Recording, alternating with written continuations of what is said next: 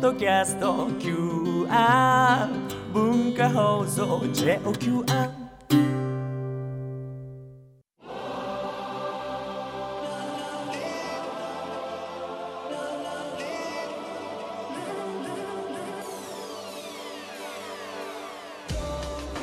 マスターズインタビュー。今週のインタビューのお相手は森下仁丹株式会社の駒村純一社長です。駒村社長は1950年神田のお生まれ。慶應義塾大学工学部卒業後三菱商事に入社。日本イタリアで商社マンとして活躍後退職し2003年に森下仁丹に執行役員として入社。専務を経て2006年社長に就任しました。1日目の今日は学生時代から働くまでのお話をお聞きしました。学生時代はどうだったんですか？スポーツ部とか勉強とかって得意な分野ってなったと思いますけど。やっぱり野球ですよね。野球ですか、ジャイアンツですか？当時はもうジャイアンツで。神田ですもんね、はい。もうそれは。ポジションはどこだったんですか？いや私はねいろんなとこやったけどキャッチャーやってましたね。あれ？これあれですよね。高校時代は塾校のサッカー部も。ゴールキーパー。ゴールキーパー、人だけ一人だけ反対方向向いてるポいジションやあのねそですね大体。の方が面白いなと思ってねでそこでねあ成功せって言ってもう本当面白くてね。えーそんなサッカーの時に神奈川選抜の選抜選手に選ばれて。そうなんですね。なんかビッグプレーヤーもいたってことなんですけど。あの奥寺選手がいまして寺さんブンデス行った。そう2年してたんですけどね。いやそうだったです。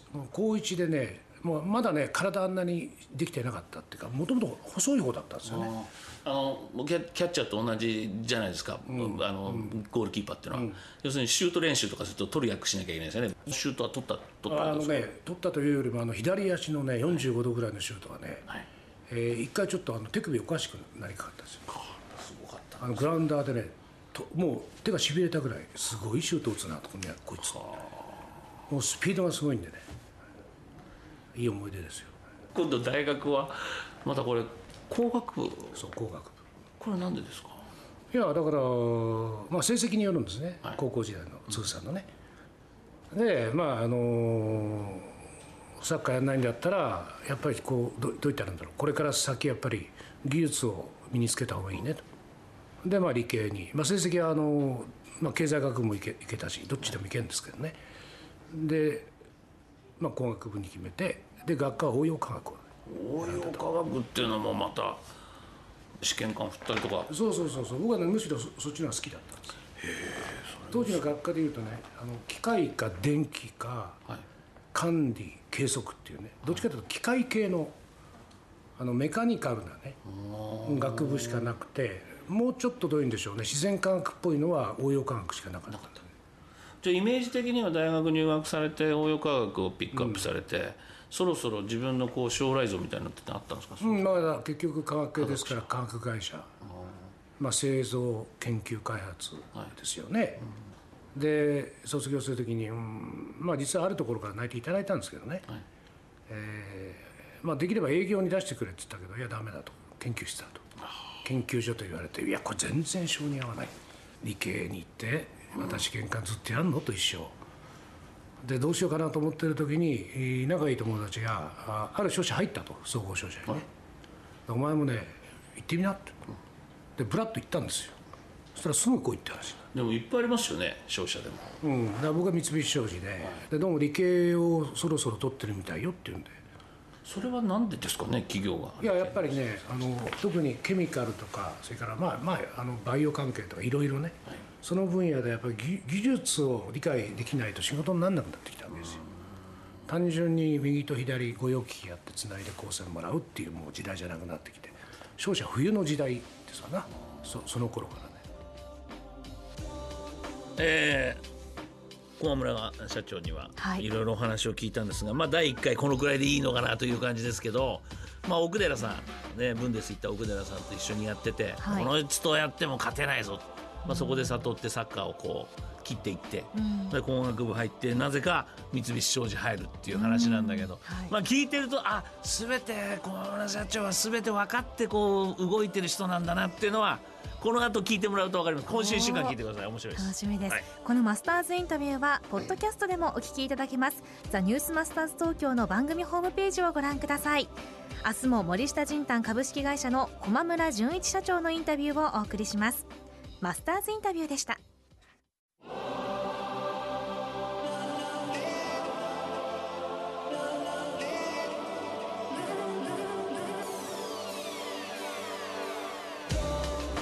マスターズインタビュー。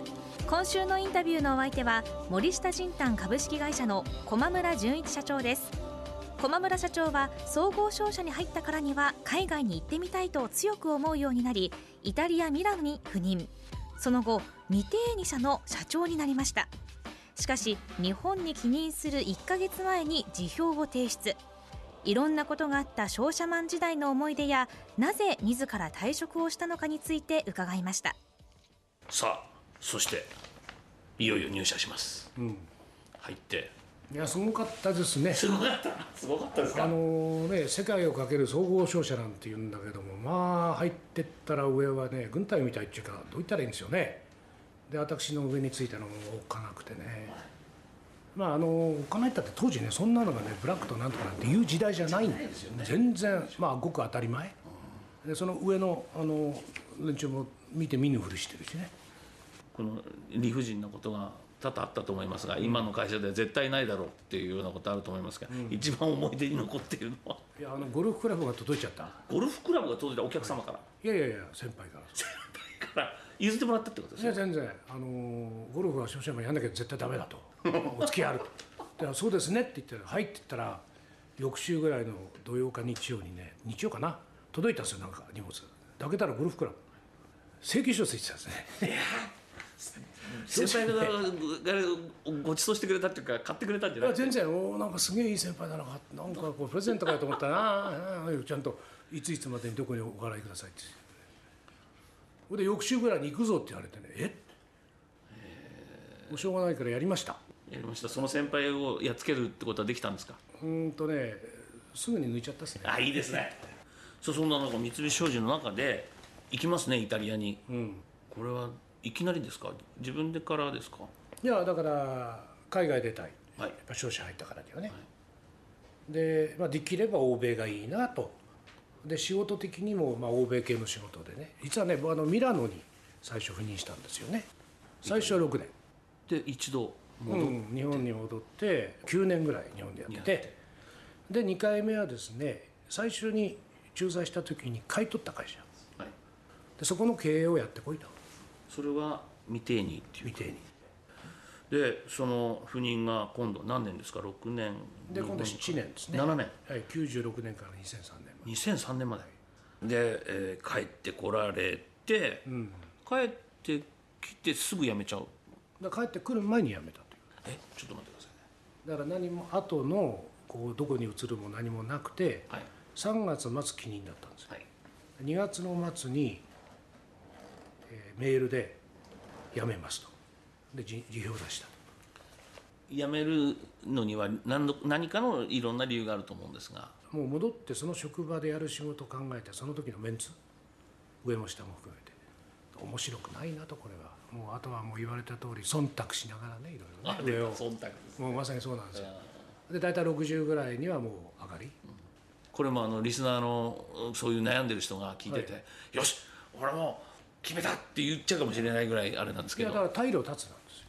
先にスパッと切って、だから例えば戻ってから探そうとかね、ちょっとイタリアでもいろいろね関係できるじゃないですか。できるそこに頼んどいてなんてやってるとそのうち本社でぬくぬくとね居心地よくなるんですよね。そうするとそんな気どっかに飛んでっちゃうから。だったらもう「えいや」って切っちゃった方が早いなでも決め多い決断で普通の人はできないで終わるんですよねうん。まあ自分自身も過去を振り返ってみて意外とそういうことやってきてましたからね。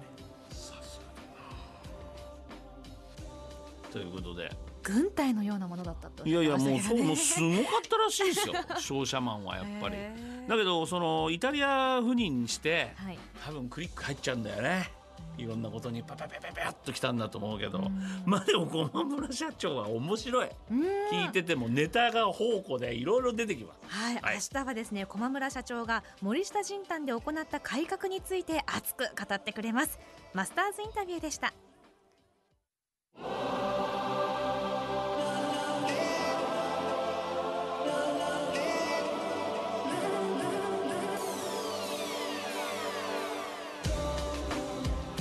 マスターズインタビュー。今週のインタビューのお相手は森下仁丹株式会社の駒村純一社長です。今日は業績が悪かった森下仁丹株式会社に執行役員として入社した駒村社長が行った改革を熱く語っていただきます。まず最初手に手をつけたっていうかその状況を打開するのになんだ、って一番最初にやったのいやもうとにかくね、えー意識改革ですね。意識改はい。もう要するにうまくいかないんですよだからそういう結果になっちゃったんですけどももうみんな下向いちゃってるしね。もっともっと前向きにどんなアイディアでもいいからどんどん発言して中でいろいろこうディスカッションしてね。で新しいものを一緒になってやっていこうっていう機運を作ると。だから組織なんかどうでもいいです。組織作ったってやる気のない人ばっかりだったら誰貼り付けても一緒でしょ、だからまずそういうところで始めてまあ中途半端な方っていうのは結構お辞めになりましたけどね。当時だから三菱商事にいて逆に先輩から受けたようなスタイルっていうのがこう頭に残ってるんでまあその当時ほど厳しくはできないですけどまあそれをこう思い出しながらやっぱりどこを締めていくべきかどうしてこんなふうに先輩が自分に対してね当たったのかっていうことをこう再現してするような格好でそうするとやる気のある方とそれからない方っていうのは非常にこう明確に分かれてくる。でやる気のある方をまあ上に上がってもらってで同時にあの文化変えなきゃいけないんで途中入社をどんどん。引っ張ったそれも比較的若い年層です。大体30歳僕が入って社長になるぐらいの間に34年で30代の人を中心に取ったんですよ。それは意図的に取ったんですか？そうです。だから例えば食品関連の企業じゃなくてもいいんです。全然違うジャンルでもいいからまあその時にやっぱりうんなんかこの会社みんなで一緒にね、えー盛り上げてって、えー成功しようじゃないのって意識がこう感じられる人をどんどん入ってもらってきて。で、まあ、その後もそういう採用をやっていきたいで結果的にはあの中途採用が5割以上になってるわけですよね。今ねこうオフィスに今回、東京の本社にパッと入った時にオフィス壁がないんですよね。はいはいはい。これはもう社長のアイデアですか？えあのフリーアドレスでもう用意ドンと入ると全員もうそうなんです。フラットで壁がなくてパーテーションはもう全然なくてっていうのは。大体もうす全てが全員共有してでみんなで考えていく、まあ、そのスタイルを、まあ、最初はそれやらないとねやっぱり業績回復にはなおぼつかなかったんですね。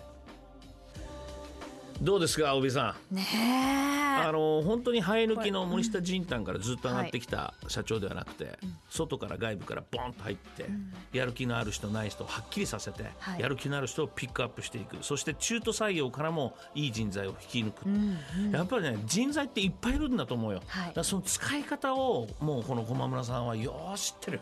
そうです安いも甘いも知ってる人じゃないとできないかもしれない。はい。このマスターズインタビューはポッドキャストでもお聞きいただけますザニュースマスターズ東京の番組ホームページをご覧ください。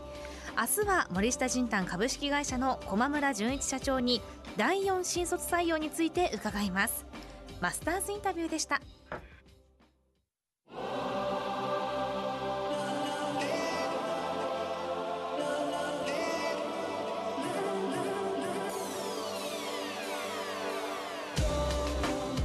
マスターズインタビュー。今週のインタビューのお相手は森下仁丹株式会社の駒村純一社長です。年齢性別を問わず挑戦し続ける人材を募集するのが第4新卒採用。これまで若い世代を募集してきた森下仁丹がなぜこのような採用を行うことにしたのかお聞きしました。お年を召召しちゃった方って言いますか、熟年パワーっていうか、うんあのね意外とうちはあの、その50前後が少ないんですよ、第4新卒。うん。まあ、それで、はい。この辺のところで、まあ、あのやる気のある方ね、要するにそのキャリアとかスキルとかこれはね実は逆に邪魔するんですよ。例えばあの成功モデルなんか持ってきて大きいところでねいいところで。それを再現しようったってインフラねそそこと同じようにできてるわけないんでね。だから結局手作りでも何でもいいから自分で一緒になってやっていこうっていう意識の人が欲しい。でその年層にそういう人が少ないと。そうか、でもこれ何歳ぐらいですか？最高齢は。第第4新卒の方で。ああの応募された方。い最高齢78歳。おおすごいそれ。これあの、ねね、年齢絞ってないんですよ性別をで一番若い人は27歳の人もいるんですね。これ下手すると第二新卒になっちゃうんだけど全部で今まで2000人ぐらい来られてます。すごいな。これ何年ぐらいで2000人ですか？いやだから1ヶ月。1ヶ月？ですね。えでもそれだけ職を欲してる人がいるんだ。1ヶ月強化もう1ヶ月半。まあまだあのだ入ってきてますからあのクローズしてないんでね。だから2000人のエントリーシートはあの全部読みましたよ。で読んでまあどの方に先に行っていただくかっていうのをで大体今1割ぐらいの方。絞って。残っているでこれをまあどうでしょう。最後数名45人まあ言っても10人ぐらいの方かな。ただ見てるうちにだんだんねこの人もいいな。欲しくなってきちゃう。あれですねじゃあ、大きいマンモス企業の人は人材がいないとかってねよくニュースになりますけど。なことないなことないってことですね。本気で取ってないってことですねで取ってるというかもう大体こう絞られてくるでしょ？ピラミッド形成するのに全員がね上に行って偉くなっちゃったらこれ大変なことになっちゃうから。そうするとなんかこうアンラッキーとかね、うん、そういう方がじ実際実力あるのにね。じゃあこのまんまこの下積み的にやっていかなきゃいけないの。でもなんかねつまんないでしょそんなの、つまんない。まあ、私もだからそういうとこがあったんですよ。まあねですからこれうちが始めてあの言い出してまあ言い方がね第4っていうのは第3のポスポスポス読ですね、あとだから第4なんですけど新卒つけた理由っていうのは新卒の気持ちでやってくれっていう。あそういうことか。そういう意味ですね、今までのキャリアも。はい。もうそんなのはアチーブもいらないと。置いといた。ここで。ここで作るっていう意識でっていう意味合いですえーということで駒村社長の話は本当にためになるっていうかね。その新しいことをやってらっしゃるんですがその中でも第四新卒、えーバンとこう引き受けるって応募したら最高齢が78歳ですよ。皆さん働きたいんですよ、ただその中でこの中でいい言葉があったのはそ持ってくるいわゆるそのし第4新卒第3新卒で来られる方のほとんどが成功モデルを持ってきてしまう。でもそれは自分たちの会社にはインフラの整備ができていないから同じことはできない。なので最初から一から新しいことを一緒に取り組んでくれる人をやっぱピックアップするっていうね。新卒の気持ちでやってほしいから新卒という言葉をつけたというね。しがみついてる人はダメですよ。本当に気合い入れていきましょう。そうしましょう。ねはい。このマスターズインタビューはポッドキャストでもお聞きいただけます。文化放送ザニュースマスターズ東京のホームページをご覧ください明日は森下仁丹株式会社の駒村純一社長に若者へのメッセージと森下仁丹のこれからというテーマでお話を伺います。マスターズインタビューでした。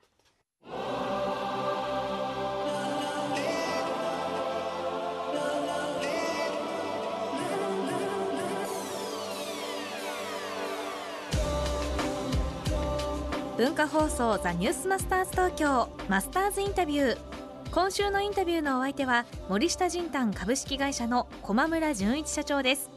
最終日の今日は若い世代へのメッセージと森下仁丹のこれからについて伺いました。